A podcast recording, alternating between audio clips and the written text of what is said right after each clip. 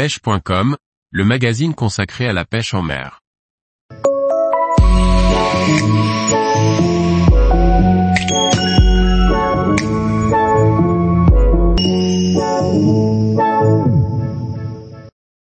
Le Slow Jigging Exo, un matériel adapté à la profondeur pêchée. Par Maxime Burry.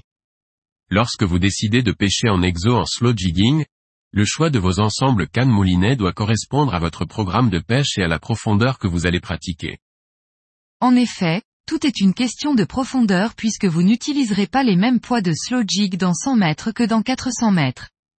Sachant qu'en exotique les courants peuvent être très violents, et même se croiser dans des directions différentes, il est vital de porter toute votre attention quant au choix de votre ensemble de slow. Comme nous en parlions dans l'article précédent, il faudra choisir la canne en fonction du grammage et donc de votre profondeur moyenne visée. Pour des profondeurs allant de 100 jusqu'à 200 mètres, je vous conseillerais une puissance max de 350 grammes. Pour les profondeurs de 200 à 400 mètres, une puissance de 600 grammes sera plus adaptée pour lutter contre les courants que vous pourriez rencontrer avec des jigs de 400 ou 500 grammes.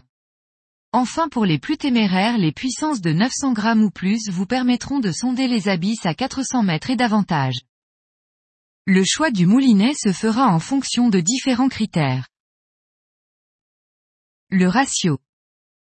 Pour le slow je vous conseille vivement de vous orienter vers du casting qui se prête beaucoup plus que les moulinets spinning à cette pêche.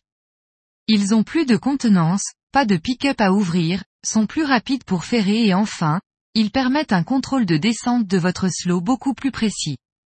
Dès que vous allez dépasser les 200 mètres optez plutôt pour un ratio rapide, 1,17 m environ, ce qui vous permettra de remonter plus rapidement votre slow, phase longue et fatigante lorsqu'on veut changer de zone, mais surtout de vous faciliter les animations, slow pitch un quart de tour de manivelle jusqu'à plus d'un tour.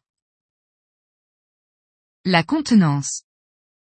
La contenance est quant à elle en lien direct avec les profondeurs que vous souhaitez pratiquer, n'oubliez pas que le courant peut être inexistant en surface, mais de plusieurs nœuds au fond. Par exemple, prévoyez donc de pouvoir rentrer au moins 500 mètres de tresse pour des fonds de 300 mètres, et 600 mètres de tresse pour pêcher à 400 mètres de profondeur, et ainsi de suite. Son système de frein. Le système de débrayage, il existe différents systèmes pour débrayer le fil, libérer le fil ou enclencher le frein de votre moulinet, de manière générale, vous aurez deux choix. La manette de frein qui aura trois positions, free, strike et full strike, moulinets qui auront l'avantage d'avoir de gros freins et de belles contenances. Ou la petite gâchette sur le côté qui libère le fil et se réenclenche au premier tour de manivelle ce qui vous permettra d'être beaucoup plus réactif lors des touches à la descente. Vu le nombre de slows qui existent, je m'attarderai principalement sur les formes. Les slows arrondis de type feuille de saule seront très planants et adaptés aux zones moins profondes.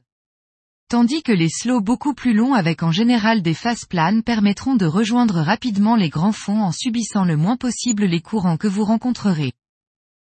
En ce qui concerne l'armement, vous pouvez utiliser un montage double cœur, ou un simple assist sur chaque extrémité. Prenez le temps de bien déterminer les zones que vous souhaitez explorer pour ne pas vous tromper avant de choisir votre matériel. Tous les jours, retrouvez l'actualité sur le site pêche.com. Et n'oubliez pas de laisser 5 étoiles sur votre plateforme de podcast.